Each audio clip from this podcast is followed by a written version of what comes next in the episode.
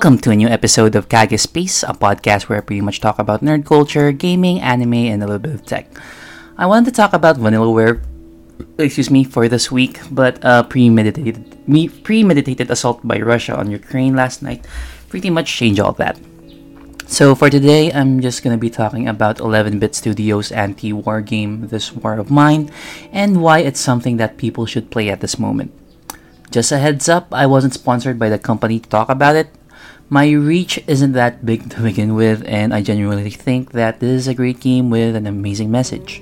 With that out of the way, let's get this one started. I came to know of the game while I was browsing on Amazon for board games, funny enough. Me and my friends were just talking about us wanting to play Dungeons and Dragons, but no one has any equipment, so I figured why not check which board games are cool? So I went out to ye old Google and saw this War of Mine topping the charts. Initial thoughts before I click the product is that it's probably a revenge story told from different viewpoints, or maybe a player versus enemy type of game, or somewhere along those lines. So I went ahead, click on the product, and man, I felt stupid. Now, the game is based on a video game with the same namesake. So instead of buying the board game, I ended up buying it on Steam because it's cheaper there, and due to the pandemic, it's pretty unlikely that I get to play with the boys anytime soon. With that out of the way, it's time for me to talk about the game proper. Whenever people talk about war games, you oftentimes take the role of some super soldier of some sorts who shoots down your enemies, take down the threats to your nation, and making your country proud. But this isn't really the case for this very title. That's far from it. In this war of mine, you do not play as an elite soldier, rather, a group of civilians trying to survive in a besieged city, struggling with lack of food, medicine, and constant danger from snipers and hostile scavengers. The game provides an experience of war seen from an entirely new angle. Gameplay wise, your goal is pretty simple. You manage a group of two or more civilians that have their own unique traits or abilities as you try to survive the ongoing war. Let's say one character is great with bartering for goods, while some don't use as much resources when building things for your residence slash shelter or for cooking, while others are good for combat. There's a whole lot of resource management involved here since considering you don't have a lot to begin with and gathering more is going to be difficult as the game progresses. Now, the game has two cycles. The first is the daytime where you get to build furniture, furniture upgrade your defenses for your shelter, cook for your fellow survivors, and maybe help make the, help your lives and other survivors a bit better. Now, there are instances where someone comes along to ask for help, be it asking for food, medicine, and just help them out with getting the, their resources or help build their defenses up. Now, oftentimes, most people would play the good guy here, but this is where your decision making comes into play, and this makes you doubt your morality at times. Since there's a war going on in this game's universe, resources is very scarce, so you get to decide if you want to help out or um, get people in need, um, set people who are in need aside just to make to ensure your own survival.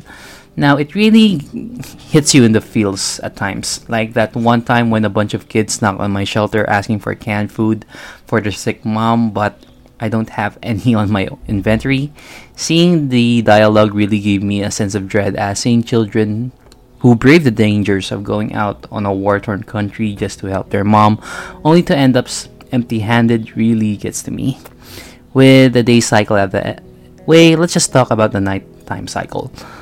At night, you get to assign what roles your, surviv- your survivors are going to play.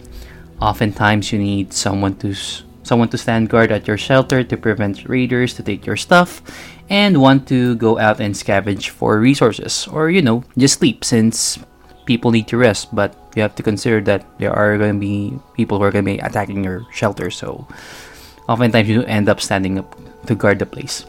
Now, uh, once you've made your decision on who gets to do what, you are placed in a one of you, you, I mean rather you get to pick one of the many locations in which you get to scavenge for materials. Since you're not the only survivors here in this game, you get to throw any sort of normalcy in society out of the window. There are people out there who are willing to trade for goods, while others are just plain assholes who just shoot you on sight out of fear for their lives, or they're just huge in numbers and they have weapons. And this is where the combat portion of the game kicks in. Now the game is mostly a point and click game, so you can you need to equip your weapons whichever form they may be, or you can just like stealth your way into the building, just grab the resources and go out without killing anyone. That's also an approach, pretty much. Now, um, as for combat, you can go like an assassin, like an assassin route where you just hide in the shadows and just kill them with a knife, or just go guns a blazing and go full on Rambo. Now, if I'm really forced to kill someone here in this game, I always prefer the former since the last thing you want is for your character to is for your character to die rather and make your f- other fellow survivors get depressed.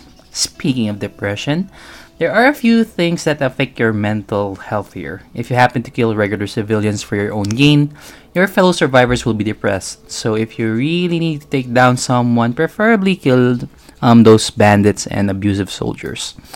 Also, um, aside from depression, um, gameplay wise, um, depression pretty much um, your character just sit in a corner, doesn't really do anything, or she can do actions, but she tends to stutter and not do it for a certain period of time until they actually do it.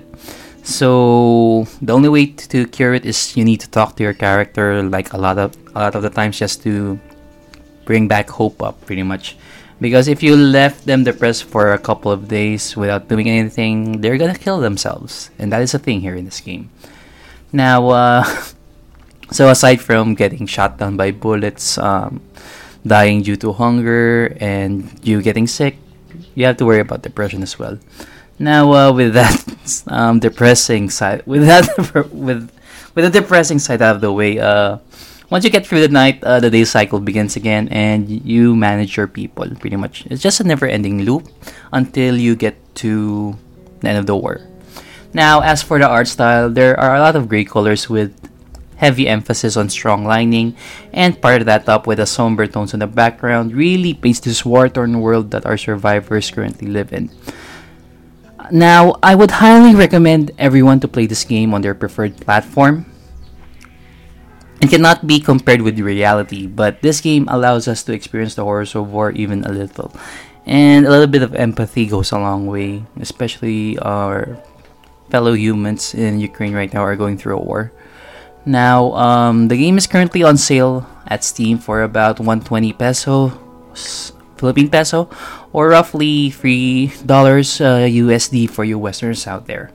So give it a shot, and 11 Bit Studio announced that excuse me, that all of their pro- profits from the game on all stores and platforms for the and platforms for the next seven days will go to a special fund which will be given to the Ukrainian Red Cross to directly support the victims of war in Ukraine. So not only do you get an amazing game, but you get to help out as well. With that out of the way, that's the end of this week's podcast episode. It would really help me out a ton if you guys followed me on Spotify or on any podcast platform you're into. It would really help me out a ton if you guys followed me on social media as well. I'm on Instagram at kagespace and, and I sometimes stream on Facebook, which is facebook.com slash kagespace. So yeah, uh, bye for now guys and catch you guys on the next one. Bye!